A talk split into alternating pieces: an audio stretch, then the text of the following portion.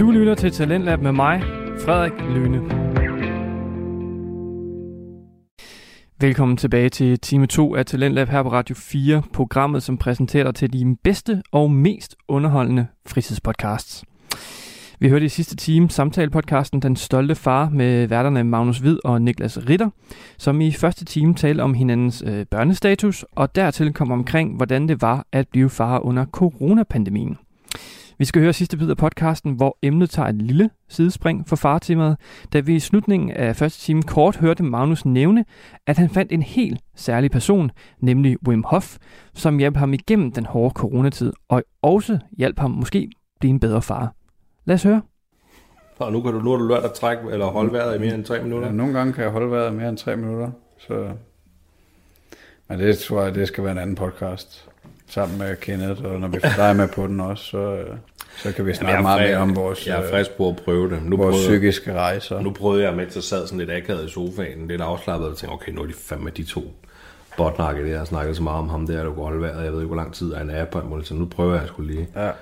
Og jeg kunne holde vejret i 20 sekunder. Ja, men det kan du sagtens holde længere, fordi efter du sagde det, så har jeg tænkt på det, fordi at lige for at fortælle det hurtigt, så øvelsen går ud på, at man tager 40 dybe vejrtrækninger, altså man trækker vejret helt ind og ikke puster helt ud, så du ligesom får, jeg tror du får en overkapacitet af ilt, ikke? Men når du tager den sidste vejrtrækning, så du tager 30-40 af dem her, og så holder du vejret til sidst. Og så efter du sagde det, at du kun kunne holde vejret 20 sekunder, så har jeg tænkt på det, og det er stadigvæk for mig, nu har jeg nærmest det omkring en måned, tror jeg, hver dag, minus en dag, og det er stadigvæk for mig, at det første halve minut, det er svært. Altså det er ligesom, at man kommer ud over en eller anden grænse, hvor at så kører det over noget andet, og så fokuserer man på nogle andre ting. Men der er stor forskel på at holde vejret, når det er pustet ud eller trukket ind. Er det ikke det? Jo, altså du puster ud, inden du holder vejret. Det gør man med den der øvelse der. Ja. Men hvis du suger luft ind, holder vejret. Ja. Kan du så ikke holde vejret endnu længere? Jo, det kan godt være. Altså, det er jo ikke sådan, at jeg puster fuldt ud. Altså, men man puster lidt ud. Og jeg har også tit følelsen af, at jeg har behov for at puste ud imens. Men hvis man så gør det, så bliver det bare værre. Altså, Når det begynder at blive svært at holde vejret, så er det ligesom om, at jeg har lyst til at puste ud. Og så når jeg er i øvelsen, når du så ikke kan holde vejret længere, så tager du en dyb vejrtrækning og holder det 15 sekunder mere. Og så puster helt ud, og så kører den næste rundt, så begynder du på de dybe vejrtrækninger igen. Men der, når jeg har holdt vejret så lang tid jeg kan, så puster jeg også næsten altid lidt ud, inden jeg tager en ny dyb vejrtrækning. Altså, så jeg ved ikke, så du har stadig noget luft derinde, men jeg ved så ikke, om der ikke er mere ilt i det, eller hvad fanden er. Men det er sindssygt fedt, og jeg tænker, det er godt for alle. Også bare, altså, ja, når man er blevet far og skal tage vare på andre end sig selv og sådan noget, så er det bare godt at være afstresset, have det godt i kroppen og wow, så... Er det ikke det, at man bare skal tage en Snickers? Eller hvad? Jo, det kan du også jo, hvis det hjælper dig. Mm. Altså hvis det er din meditation. Men det var et sidespring. Jamen jeg tænker, at vi er oppe på 53, vi kunne næsten lukke på... Vil du gerne lukke den nu? Er du træt af mig igen? Nej, hvorfor skulle du altid ødelægge det, når jeg prøver at lukke? Jeg tænker, det kunne være perfekt, at vi lukker på et tidspring. Det er også fint nok, vi kan godt. Det var da næsten en time, vi lige knaldede. Uden pause, vi plejer at holde en pause. Ja, det skal vi ikke gøre med. Jeg håber ikke, at der bliver for meget støj tidligt i podcasten, fordi vi sidder lige i vores studie, det er sådan lige med en construction site lige ude på den anden side, hvor at mine forældres aftægtsbolig er ved at blive bygget. Nu når jeg køber deres slot. Så det er det. En campingvogn. Men det var fedt, mand. Det var fandme fedt. Det var skønt at se dig igen. Det var fedt at lave en rigtig podcast, i stedet for det der Skype. Ja. Skype Jazz der. Skype Jazz. Men det var jo, hvad man... Sådan er det. Det var, hvad vi kunne på det tidspunkt. Det var lige nu noget følelse. Altså, det har vi sagt før. Altså, vi var virkelig næsige. Men vi skulle simpelthen ikke se nogle mennesker, inden hun havde følt. Altså, fordi der er 2 ting, der ville være slemt. Det var, hvis mig eller hende fik corona. Ja.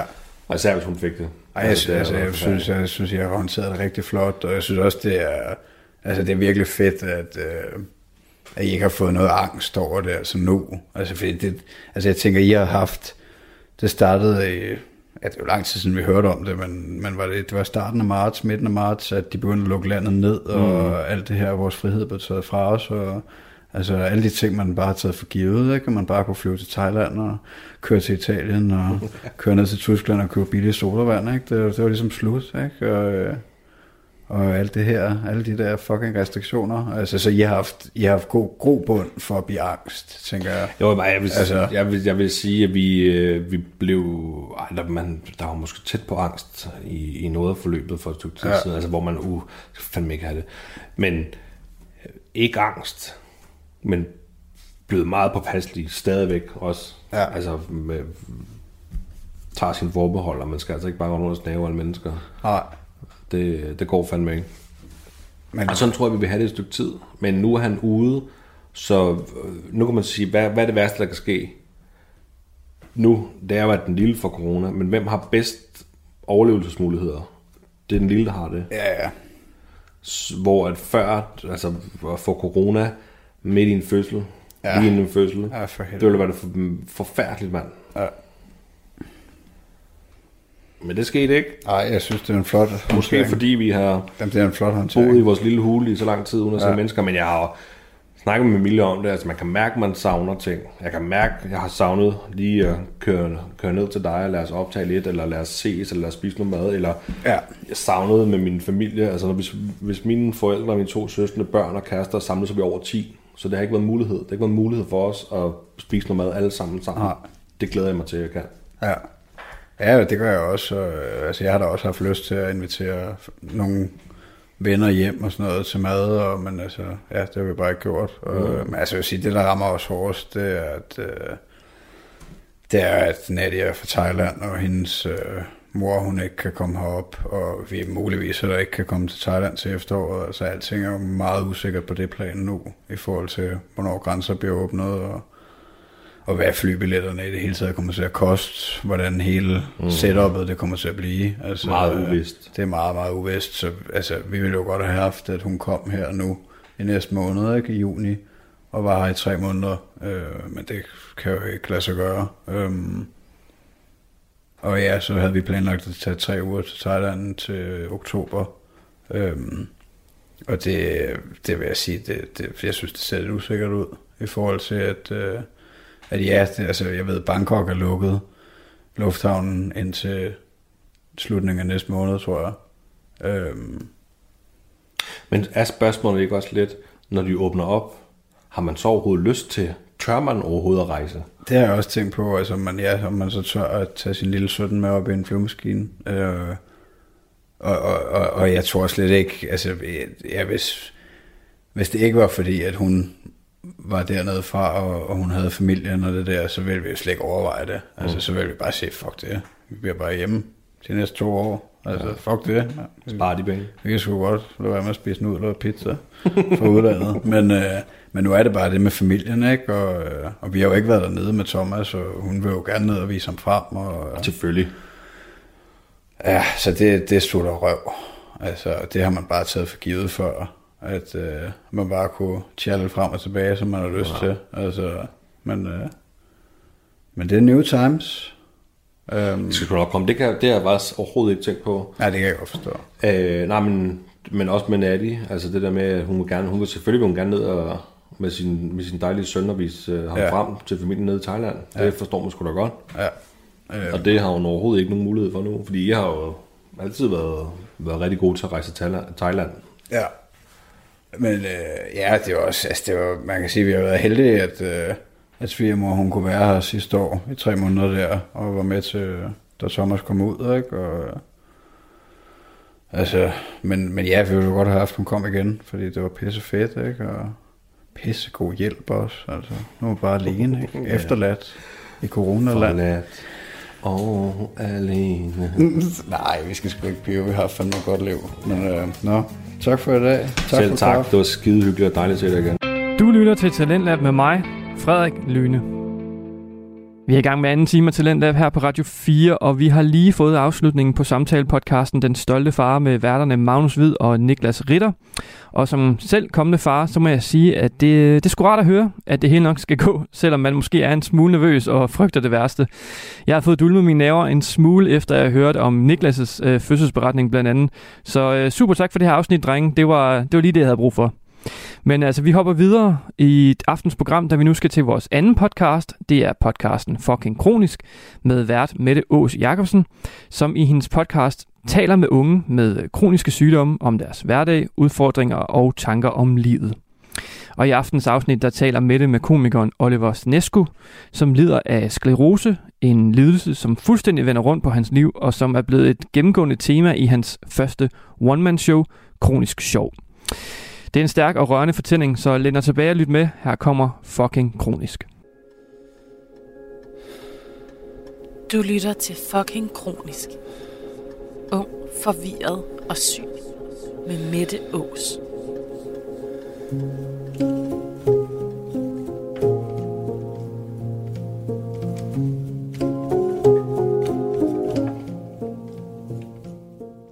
Mit navn er Mette, jeg er 25 år og lever med en kronisk leversygdom. I denne podcastserie inviterer jeg andre kronisk syge unge ind, så de kan fortælle deres historie om at være ung og fucking kronisk.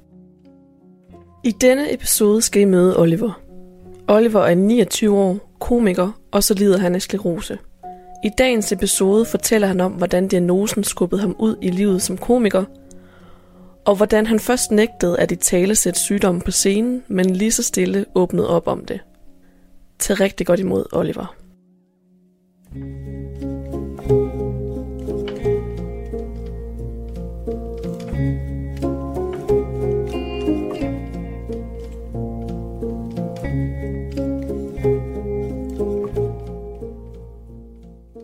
Velkommen til, Oliver, og tak fordi du vil være med i podcasten.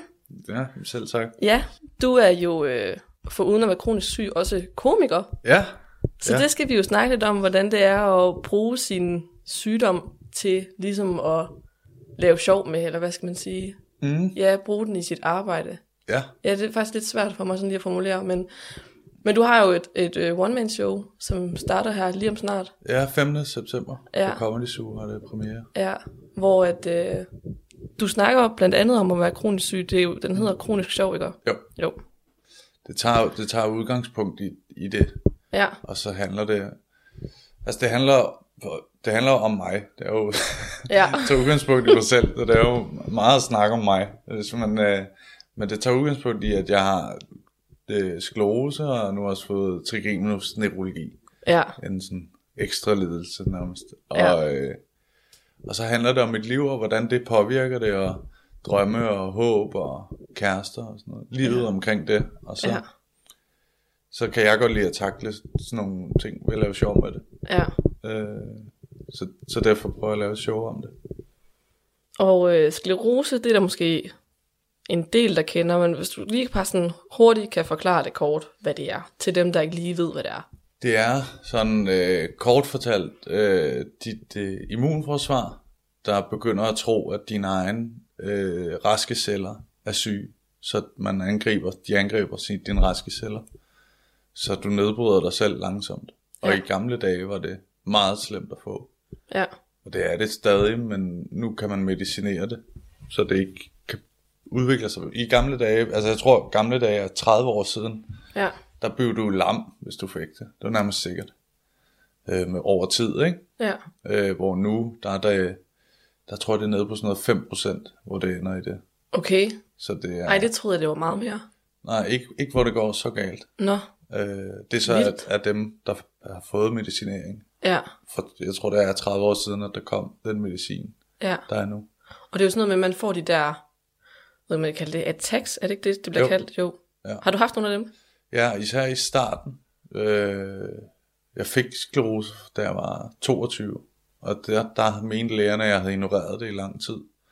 Så der kunne de se på min hjerne. Det er sådan ret vildt også at se sådan et billede af sin hjerne, hvor der er sådan nogle små hvide pletter, som er ar fra tidligere attacks. Og det havde jeg haft sådan noget, jeg fik på et tidspunkt sådan noget, hvor mit ene øje sad fast i midten. Nå, vildt. Jamen det var egentlig sådan, jeg opdagede det, for jeg vågnede på sofaen hos en ekskæreste, og så kiggede jeg op på hende, og så kiggede hun på mig som om, at jeg kunne bare se, hvad er det? Og så siger hun, hvad er det, du kan med øjet? Hun troede, at sådan, ligesom man kan gøre sig skilleret med vilje, eller sådan noget. Jeg havde lært mig selv, at det ene øje kunne stå stille, mens jeg bevægede det andet. Jeg ved ikke. Og så kiggede jeg ud i spejlet, og så kunne jeg se mit ene øje, det sad sådan og vibrerede med sådan millimeter frem og tilbage. Nå. Og det gjorde det så i nogle dage, indtil jeg fik bineubarkomon. Ja. Og forsvandt det. Det var sådan noget, men der endte jeg med at gå til øjenlægen. Jeg tænkte, det må være noget med mit øje. Ja. Og han sad så og kiggede længe på det og læste i bøger og sådan, og han kunne slet ikke finde ud af det, hvad der var galt. Og jeg tænkte, fuck mand, der er gået et eller andet helt galt. Jeg dør om et kvarter eller sådan noget. Jeg havde det virkelig. Jeg tænkte, fuck.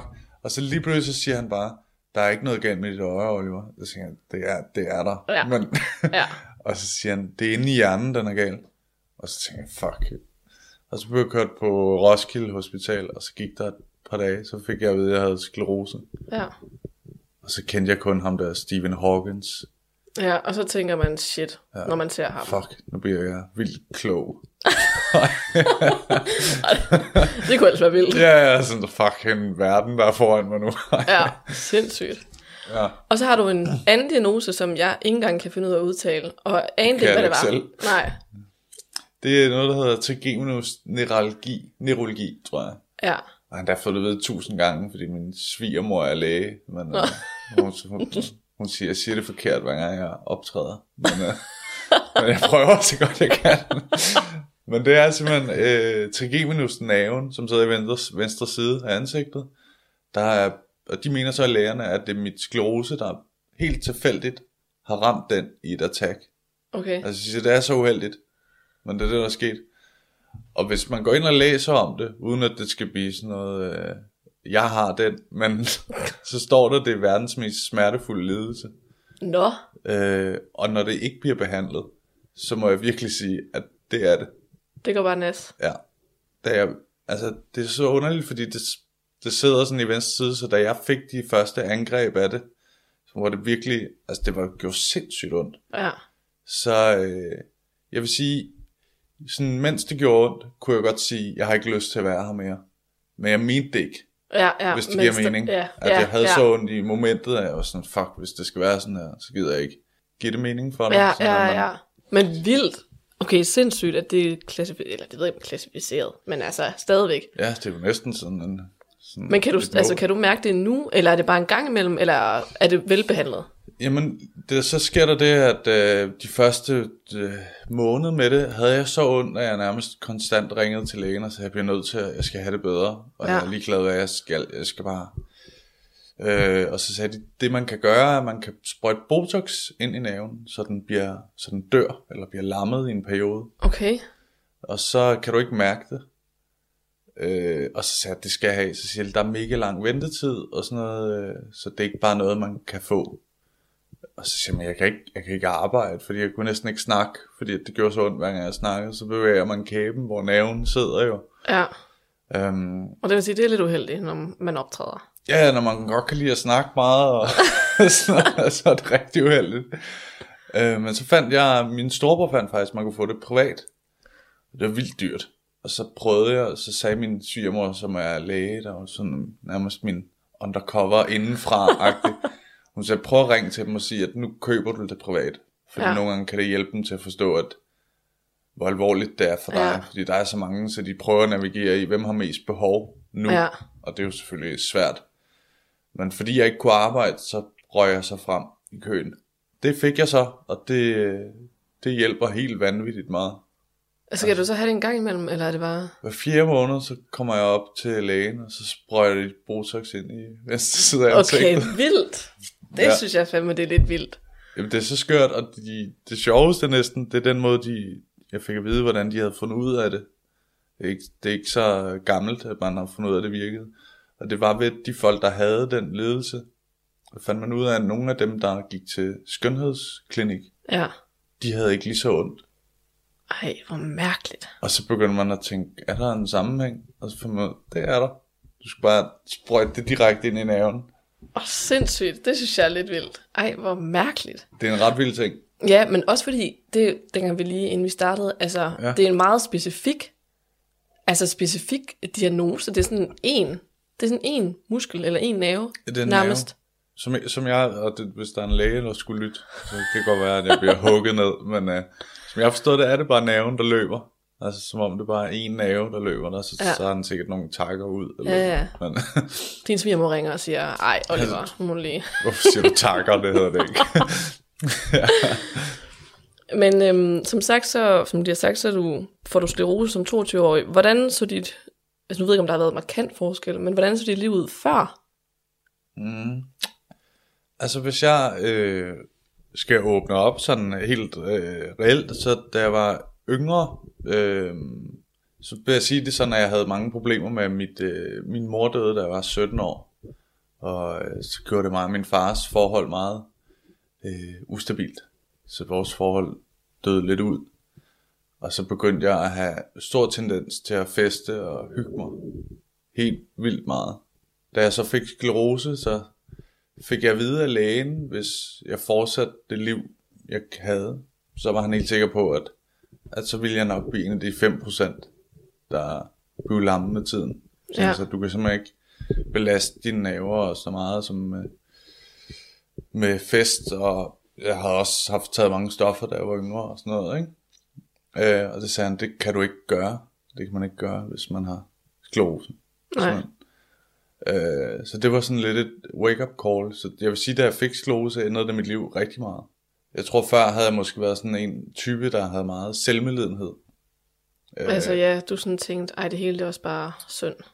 Ja, jeg kan huske, jeg tænkte, da min mor døde, at sådan, jeg havde sådan nogle tanker med, at der er ikke nogen, der har det hårdere end mig. Jeg er den, der har det hårdest. Ja. Jeg fik virkelig meget sådan, ja, enormt meget selvmedlidenhed.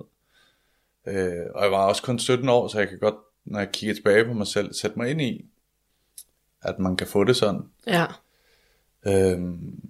Og det der med, at jeg blev selvdestruktiv og tog stoffer, når jeg festede og sådan noget. Så nogle gange har jeg næsten tænkt, at det er meget sundt, at der lige skete et eller andet. Ja. Nå, ej, hvor vildt. Du får så diagnosen sklerose. Vil du ikke lige fortælle lidt om den? Nu tænker jeg sådan, at du nærmest får et wake-up-call. Vil du ikke fortælle lidt om den der tid, sådan lige i det der diagnose-samsurium, og sådan lidt tiden efter? Jo, jeg havde et arbejde på et lager, hvor jeg kørte med trucks og sådan noget, og det var jeg egentlig ret glad for, og jeg var sådan rykket op som, jeg ved ikke, lagerchef, men sådan, hvor man havde ansvaret for en afdeling på lageret.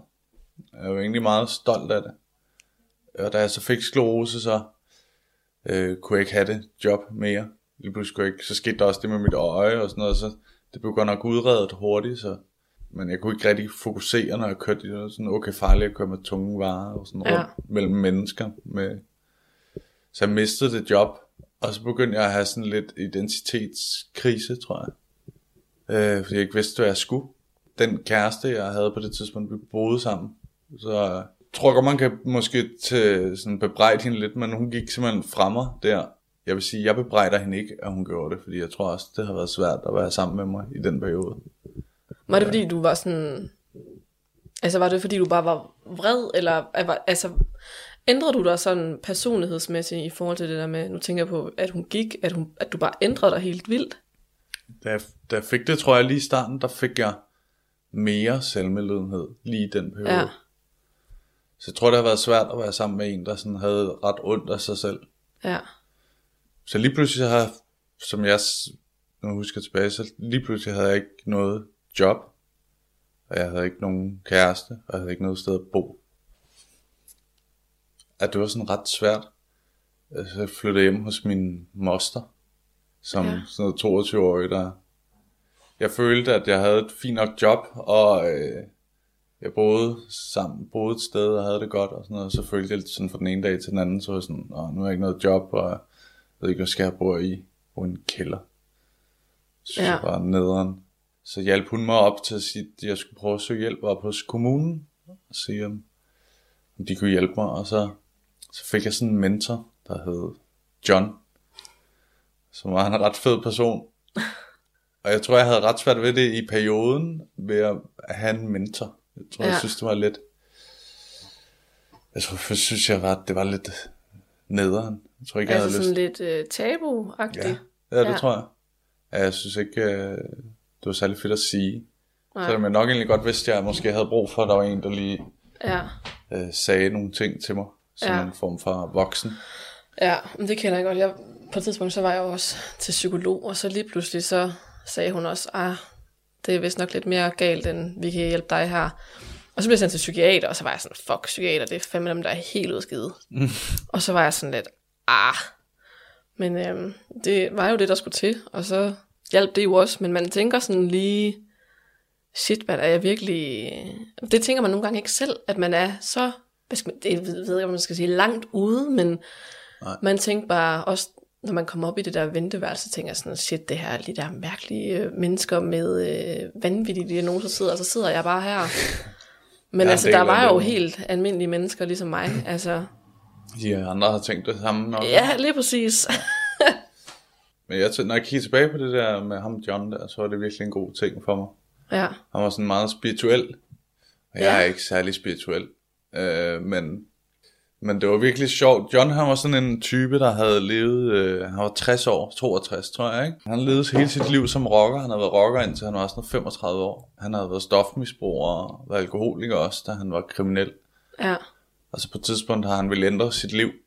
Og det havde så taget ham rigtig mange år. Først at komme på afvænning og blive alkoholfri og stoffri. Og jeg husker, han fortalte sådan det der med at skulle resocialisere sig selv. Han havde en ret vild historie, så på den måde havde jeg ret meget respekt for, hvad han sagde. Ja. Men det der spiritualitet var alligevel sådan nogle gange lidt meget for mig. Jeg kan huske, vi var ude og gå en tur, hvor han gik forbi nogle lejligheder, og så pegede han op og sagde, den der lejlighed, den ville min ekskæreste gerne have, Oliver. Og så sagde jeg til hende, prøv at visualisere, du bor der. Forestil dig, du bor derinde. Og gæt hvad, Oliver? 15 år senere, så boede hun i den lejlighed. Og så sagde jeg sådan, hvad, John, så hun skrev sig op, eller hvad? Ja, ellers får man jo ikke lejligheden. Og så var sådan, okay. Og han var sådan, det var ret sjovt, fordi han kunne ikke selv se sådan... Det sjov i det? Nej. Men han var virkelig sjov. Han hjalp mig til at starte på pædagoguddannelsen, og få sådan lidt gang i livet igen. Ja. Så startede jeg på pædagoguddannelsen. Han havde nemlig også en pædagoguddannelse. Det var sådan, han var blevet mentor. Ja. Så jeg havde egentlig en drøm lidt om at blive lidt, tage den vej, han også havde taget. Ja, lidt som ham. Ja, du havde jo også, som du sagde, også haft en fortid med at feste lidt for meget, og drikke lidt for meget, og tage lidt for mange stoffer. Ikke i samme grad. Nej, han lyder som om, han var en ret vild type. Ja. Jeg tror, mit var mere sådan noget selvdestruktivt. Ja. Du er ked af det, og det gider du ikke være. Ja. Jeg vil gerne væk fra den følelse-agtige ting, ikke? Hvor han nåede blive 35, og han tænkte, måske skulle jeg vende om. Ja. men så det ville jeg, og så begyndte jeg, efter jeg startede på pædagoguddannelsen, ret hurtigt at lave stand-up. Ja, for jeg skulle lige spørge, hvor kommer det ind i billedet henne? Ja, men det er sådan en drøm, jeg ved ikke, om det altid var en drøm, men jeg har i hvert fald altid syntes, stand-up var rigtig spændende. Ja. Og så sagde min storebror på et tidspunkt til mig, jeg tror, jeg synes, det var svært at få nye venner, nu hvor du havde sklerose. Jeg var enormt bange for, at det skulle blive ham med sklerose. Ja. Kunne folk se det på dig? Lige da jeg startede, tror jeg, folk godt kunne, fordi jeg havde, der havde lige haft sådan en attack, så jeg havde sådan lidt med min balance, var lidt værre, end den plejede at være. Ja. Så jeg kunne godt snuble på vej op eller ned ad en trappe eller sådan noget. Ja. Som folk godt kan gøre, men hvis du gør det sådan en gang om dagen, så tænker folk lidt underligt. Ja. Men så nævnte min storebror for mig, måske du skulle prøve at give det der stand-up et skud, det du har altid ville. Og så jeg havde nærmest glemt det, at jeg ville det. Ja. Og så meldte jeg mig på sådan en open mic, sådan noget, hvor man kan optræde, alle kan optræde. Ja. Og så gik det ret godt, kan jeg huske. Jeg havde forberedt mig i 4 måneder på at optræde i 5 minutter. Øj, vildt. Ja, jeg tænker også det der med, sådan, det har jeg altid tænkt på, når man ser det der med at stille sig op helt uden noget. Altså, der har jo ikke nogen rekvisitter, man har kun sig selv. Ja. Var det ikke? Og så det der med, at du forberedte dig i 4 måneder, ja, og skulle fyre det af på 5 minutter. Var du ikke vildt nervøs? Men jeg kan slet ikke huske det. Jeg kan bare huske, inden jeg skulle på, så jeg nogle af de andre, der skulle, eller nogle af de andre, der optrådte, ja, som var mere erfarne. De havde, jeg tror, der var mange, der havde optrådt i 1 år og 5 år, sådan noget derimellem, så nogle var også rigtig gode. Og jeg kunne slet ikke høre, hvad de sagde, fordi jeg bare var så nervøs. Ja. Så gik jeg derop, og så sagde jeg det bare, de ting, jeg skrev ned, og så gik det ret godt. Og så da jeg kom ned, jeg kunne slet ikke huske det, men jeg kunne godt fornemme, at det var gået okay. Ja. Og så fik jeg at vide af en af de andre, der var der, han var vært på en open mic dagen efter i København, at jeg kunne komme derned og optræde. Og så fik jeg sådan en følelse af, hold kæft, nu kører det bare. Efter første gang? Ja, så tænkte jeg sådan, nu skal du optræde i København også. Og så optrådte jeg der, og så gik det også vildt godt. Og så tænkte jeg, hold kæft, du har jo fundet dit kald. Og så 3. gang, jeg skulle optræde, der havde jeg fået lov til at optræde på Varbergs Comedy Club. Ja. Som var sådan lidt en større ting, ja, end de andre ting. Og så blev jeg så nervøs, fordi jeg tænkte, det var også første gang, jeg skulle optræde for nogen, der havde betalt for at være der. Ja. Og så gik det vildt dårligt. Helt vildt dårligt. Jeg blev så nervøs, jeg ikke kunne huske det, om at finde mine papirer frem, og så kigge i det foran publikum, og være sådan, til sidst må jeg give op, og bare gå af scenen. Shit. Hvad var det? Hvordan var det? Det var helt vildt forfærdeligt, fordi jeg tror måske der er mange andre, der også laver stand-up, som er nået til et eller andet punkt, hvor de kan leve af det. Der, ja, kender den der følelse med, at man kan blive lidt høj på sig selv. Ja. Man kan, det er sådan, hvis man har flere gode shows i træk, så sidder der måske 100 mennesker, der klapper af dig, og synes, du er for fed. Og så, det kan godt nogle gange være lidt svært at håndtere, hvis man er sådan, nu synes jeg ikke, jeg har det, men især i starten, sådan, man får så mange positive vibes af folk, man, ja, ikke kender.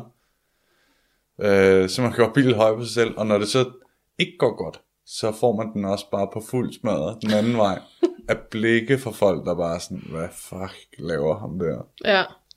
Og så tror jeg faktisk, der gik en måned, før jeg optrådte igen. Jeg var sådan lidt, måske jeg er ikke så god alligevel, og sådan. Du lytter til Talentlab med mig, Frederik Lyne. Vi er i gang med aftens time 2 her i Talentlab på Radio 4, og vi er i gang med at høre fra podcasten Fucking Kronisch med vært Mette Aas Jacobsen, som i dette afsnit interviewer komiker Oliver Snescu, som lider af sklerose. Og som ikke-kroniker, så synes jeg, det er utrolig svært at forholde sig til at overhovedet komme med en kommentar på det. Men jeg vil bare sige, at jeg synes, du er utrolig sej, Oliver. Og jeg synes, det er sejt, hvor ærlig og åben du er omkring det. Og at du har vendt den her diagnose til en form for drivkraft og styrke for dig selv. Men jeg skal komme tilbage til resten af podcasten, hvor Oliver nu blandt andet vil komme omkring, hvordan han i starten af sin comedy-karriere holdte sin diagnose hemmelig, og hvordan det var at modtage en hadbesked, som var rettet mod hans måde at gøre grin med sin egen diagnose. Dengang du startede med at lave stand-up, brugte du allerede der sygdommen? Nej. Jeg fortalte det slet ikke til nogen. Hvorfor? Jamen, jeg tror i bund og grund, jeg ikke gad at være den, der havde sklerose. Ja. Jeg synes, det var nederen, og så synes jeg, det var nederen det med at have en usynlig sygdom, fordi jeg tror, man kan ikke rigtig se på mig, at der er noget, men jeg bliver for eksempel, jeg har tit behov for at tage en ekstra lur, og ja, jeg bliver stadig meget svimmel, og min balance er også sådan lidt mærkelig, og så det der med sådan, at folk ikke kan se det, så man nærmest skal overbevise folk om, der er faktisk noget galt med, ja, mig. Den samtale var jeg rigtig bange for at skulle af. Ja. Men jeg tænker på, dengang du fik det nogen, hvilke tanker havde du egentlig om den? Det er jo en rimelig hård diagnose for. Ja. Jeg tror, da jeg fik det, der faktisk inden at John han kom ind i billedet, der fik jeg tilbudt, ikke at jeg kunne få førtidspension, men at de sagde, du er i kategorien for at kunne søge det. Fordi jeg havde det så slemt der. Jeg havde, kan huske, da jeg var oppe på kommunen første gang, gik jeg mig sådan stok. Ja. Fordi jeg væltede. Jeg har haft så mange af de der taxitræk uden at få medicin, så det var blevet ret slemt.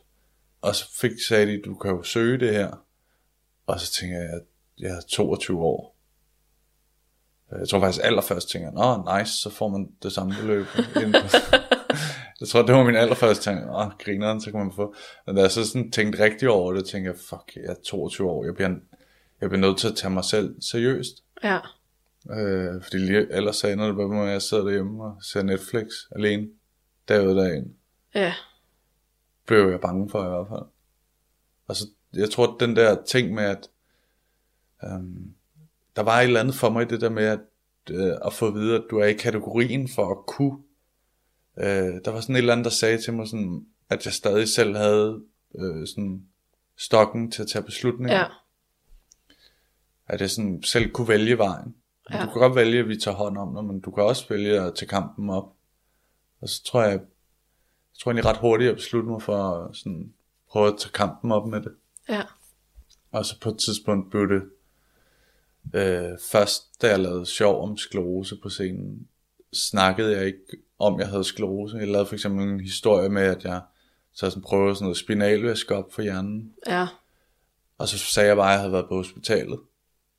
Fordi de troede, der var noget galt. Men der var ikke noget galt, tror jeg sagde. Okay. Fordi jeg ikke ville italesætte det.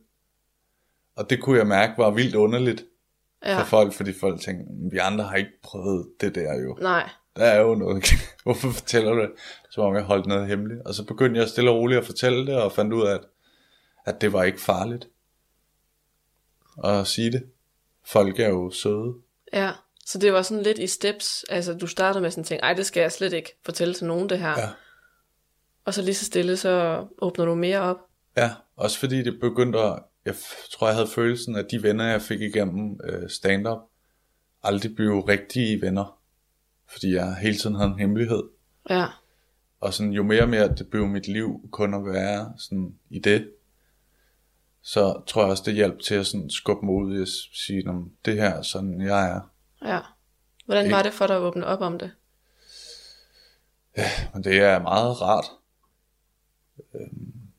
Og nu laver jeg det her show om det, og jeg kan egentlig godt stadig nogle gange have lidt den der frygt, at det bliver mine ting. Ja, altså det er det, du bliver... Ja, for jeg synes også, jeg har andet at byde på. Ja. Især sådan stand-up-mæssigt. Men jeg synes også... Da jeg lavede det der show i Comedy Galla, der fik jeg rigtig mange søde beskeder for, at folk synes, det var fedt, at de følte, de blev hørt. Ja, for det er jo faktisk der, hvor jeg sådan... Jeg skulle lige researche der, før vi skulle mødes. Ja. Og jeg vidste godt, at du havde... Comedy Galla, der er der også noget med, at der er 3 nye stand-up-komikere, der lige får et par minutter. Ja. Og det så jeg lige igennem, fordi jeg tænker, er der nødt til lige sådan... Hvad er han egentlig for en? Og sådan nogle ting der... Og der havde jeg egentlig sådan en fornemmelse af, det kan jeg jo så høre, det er slet ikke sådan, det har været, men der havde jeg egentlig en fornemmelse af, det havde du bare snakket om i 20 år, og det havde du virkelig bare været åben om fra starten af. Ja. Så den følelse fik jeg i hvert fald af at sidde og høre det. Ja. Men sådan har det jo så slet ikke været. Overhovedet ikke. Jeg tror, i anden lockdown, der satte jeg mig for at skrive et foredrag om det. Der er også tit rigtig mange penge i foredrag, ikke? Som man kunne tænke, hvis man skal gøre. Men, og da jeg skrev det, så gik det op for mig, at jeg tror, jeg nåede at skrive sådan 25 sider om det. Og så var der mange sjove historier. Ja. Der er ret mange sjove ting, som er sådan, ikke tragikomiske, men alligevel på den der stemning af det, at jeg kan få det vanvittigt, men det er også lidt sjovt af det. Ja. Og så tænkte jeg, at nu laver du stand-up, så du skal jo ikke holde foredrag, du skal lave et show. Og så begyndte jeg at skrive på det der. Så noget af det der, jeg laver i Comedy Galla, er egentlig noget af det første sådan stand-up, der er om det. Okay, så det er noget af det allerførste? Ja, det er i hvert fald blandt de første 10 minutter, jeg har skrevet om sklerose. Okay, vildt. Ja. Men det er jo sjovt, fordi jeg ser det udefra, at du virkede sindssygt selvsikker, eller i hvert fald hvad jeg kunne se, virkede sindssygt selvsikker, som om at det havde du virkelig bare talt om i 100 år. Men jeg tror, jeg fik sådan en har fået det sådan lidt en smule arrogant, eller som om jeg har, men sådan noget, at jeg ville sådan snakke om det, jeg ville være foregangsleder af et klamt ord, ikke? Men, ja. Men jeg ville sætte fokus på, jeg ville prøve at aftabuisere det. Ja. Og når man bliver udvalgt til at optræde i Comedy Galla, så kommer du sådan ind i redaktionen med det, og så spørger de, hvad skal du snakke om på scenen, så er de sikre på, at du ikke går op og snakke om et eller andet helt vanvittigt. Ja. Og så sagde jeg, tror, jeg vil snakke om det her. Og så var de alle sammen sådan, det er en god idé. Ja. Det synes vi er godt. Og så tænkte jeg, måske er det en ret god idé at snakke om det. Hvordan er det for dig at blive anerkendt, eller ligesom nu de lige sagt, det synes de var en skidegod idé, at du snakker om det der, fordi det er der jo ikke ret mange andre komikere, der kan. Det er jo noget, noget materiale, du næsten kun kan lave, eller hvad skal man sige. Hvordan er det for dig, sådan, også for publikum, men også for, måske for dine stand-up-kollegaer, hvordan er det for dig at høre, det her, det er sgu fedt, at du lige netop snakker om din sygdom?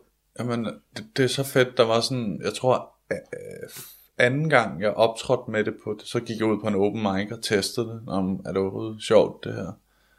Og så en, der hedder Michael Schødt, som, kender du ham? Ja, jeg ved godt, hvem han er. Ja.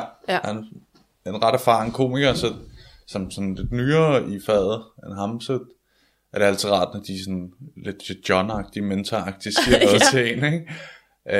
Og han sagde til mig, du skal ikke være bange for med det der sklerosemateriale, du skal have nogen fra. Vi har alle sammen en, der har været på hospitalet, eller selv været det, eller altså vi kan alle sammen relatere til det. Ja. Og det gjorde mig ret tryg i det, for at tænke, det er ikke det, du siger også med, det er mit emne, på en eller anden måde. Samtidig med, for jeg var så bange for, at jeg ville skære alle fra, og til sidst ville der bare sidde folk fra skleroseforeningen og kigge. Jeg tænkte, vi synes, han er sjov. Og alle andre ville tænke, jamen jeg forstår det ikke. Ja, eller sådan, præcis. Ikke? Men det gav mig enormt meget selvtillid på det der med at være sådan, det er lige så godt at snakke om, som at du arbejder i en børnehave, eller Så det hjælper meget, det der. Ja. Den sætning. Jeg tror, den ikke engang han ved, men det gjorde det. Hvordan er det at... Det tænker jeg i hvert fald nogle gange. Altså, jeg kan også godt...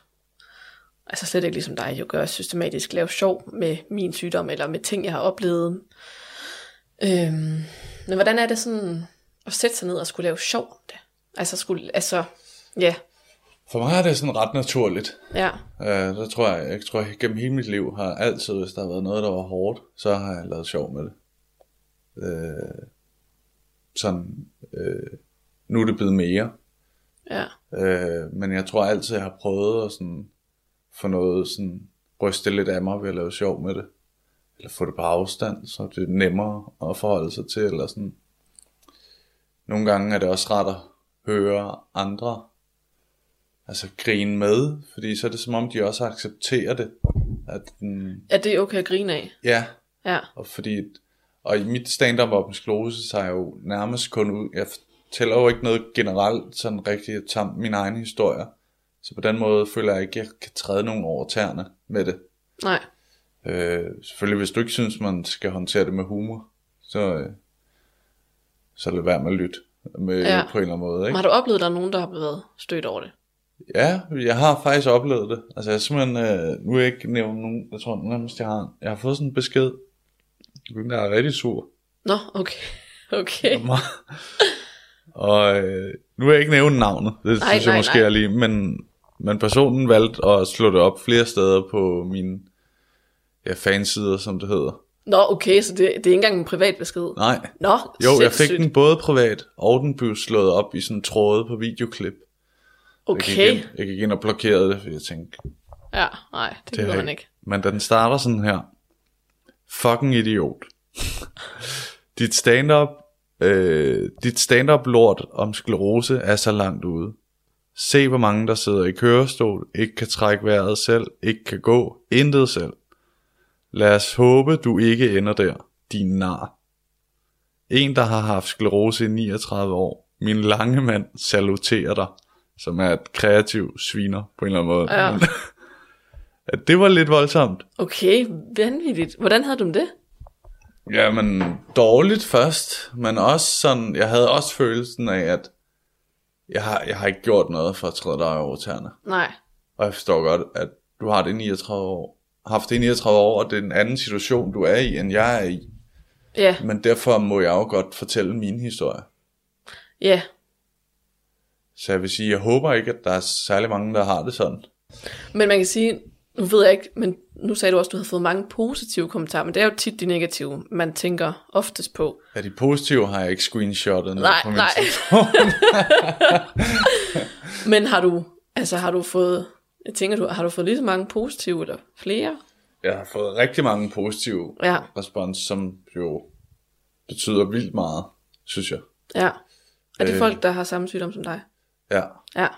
Så det har betydet helt vildt meget. Jeg har faktisk også optrådt for skleroseforeningen på et tidspunkt. Nå, fedt. Ej, ja. Var det ikke vildt sjovt?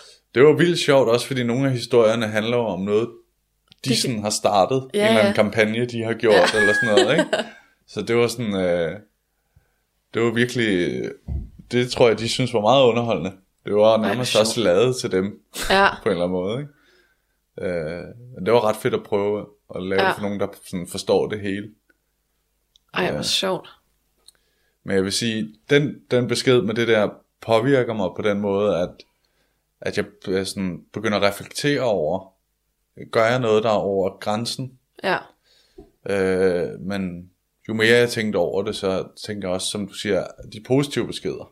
Ja. Og folk, der synes, det gør noget godt. Og som det kan lyde lidt hårdt, så har jeg lidt sådan, at så må du lade være med at lytte med. Ja.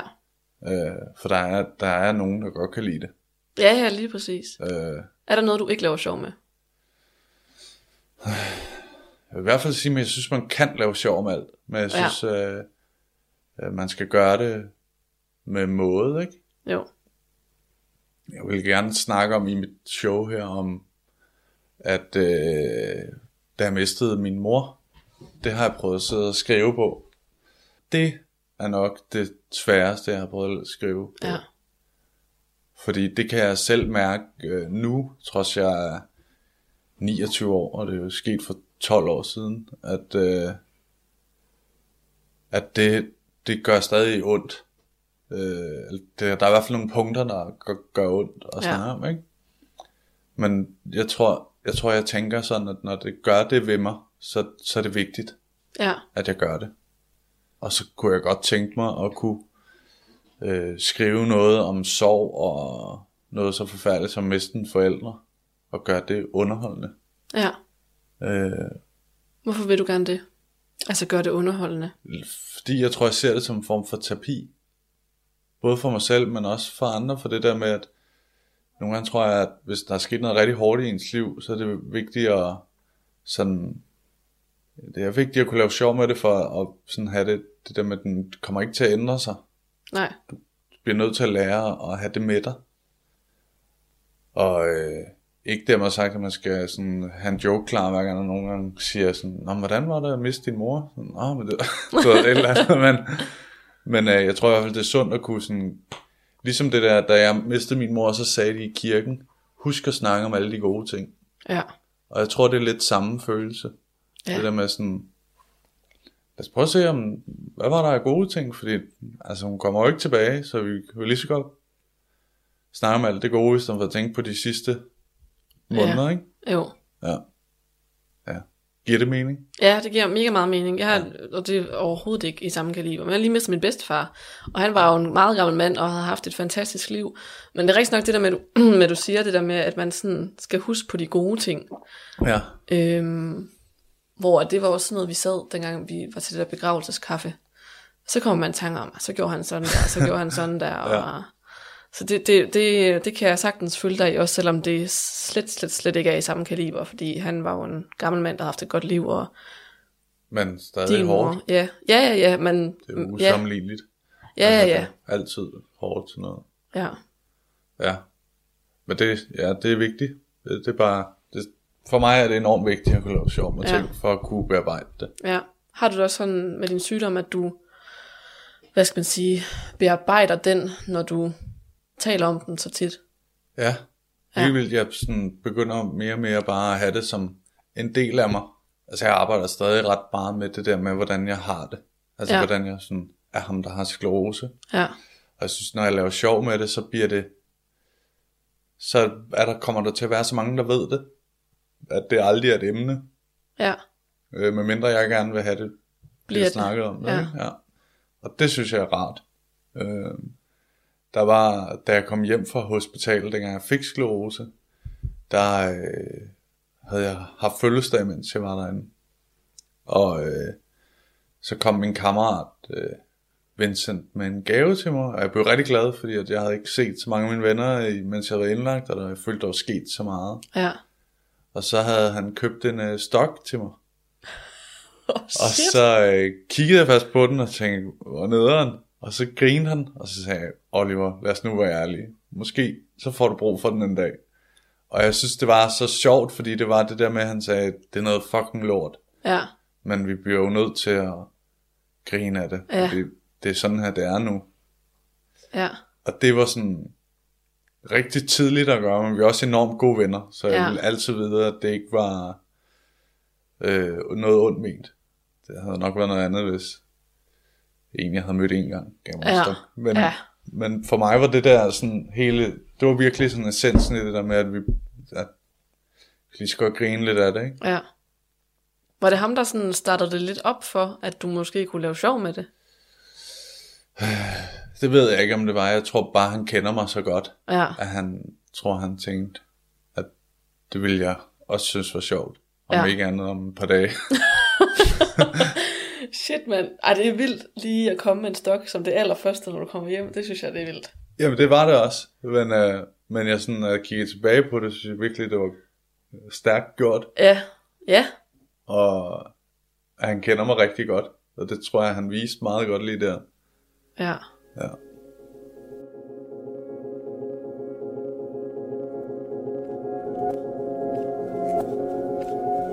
Du lytter til Fucking Kronisk.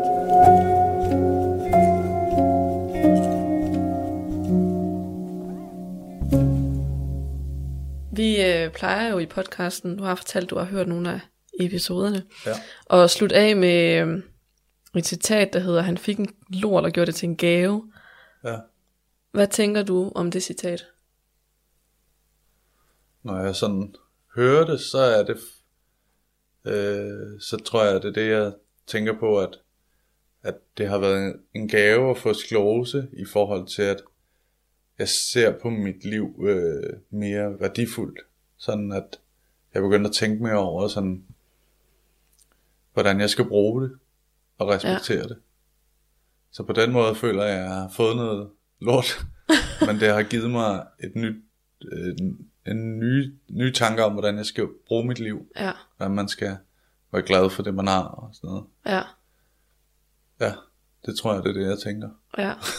Men det er jo også vildt at gå fra, ja, nærmest, at det var det, der skulle give dig et wake-up call. Ja. Synes jeg. Der skulle så meget til, hvis man kan sige det på den måde. Ja. Hvordan tror du, dit liv har set ud, hvis ikke du havde fået sklerose? Så tror jeg, jeg havde fået ansvaret for flere afdelinger ude på det lager. Okay, modtaget. og så havde jeg, tror jeg havde haft et helt andet liv. Ja. Tror du var begyndt på stand-up? Det er jeg nemlig ret meget i tvivl om. Ja. Fordi at jeg tror, at grunden til min storebror sagde det til mig på det tidspunkt, var fordi han følte, at jeg var et menneske i vildlede. Eller sådan, jeg ikke hørte til nogen steder. Jeg følte mig som sådan en, hvad hedder sådan noget, nomade-agtigt, der ikke har noget tilhørsforhold-agtigt, ikke? Så jeg tror, han prøvede bare at skyde med spredhavl og håbe, at jeg greb noget. Ja. Og så begyndte det var også rigtig hårdt for ham. Sådan. Ja, selvfølgelig. Jeg kan virkelig huske, at han kæmpede meget med det. Jeg tror, for ham var det det der med, at jeg sådan ikke vidste, hvad jeg skulle. Ja. Men nu har jeg det ret godt at lave et show. Ja. Jeg kan købe billetter på oliversteneskund.dk. Er det ikke sådan noget? Jo, det må du meget gerne sige. Tusind tak, Oliver, fordi du ville være med. Det har været en fornøjelse. Jeg var så glad for, at jeg måtte. Du lytter til Radio 4. Du lytter til Talentlab på Radio 4, og vi er ved at være ved ende på aftenens program. Vi har lige netop hørt afslutningen på podcasten Fucking Kronisch med vært Mette Aas Jacobsen, som havde besøg af komiker Oliver Snescu, som lider af sklerose.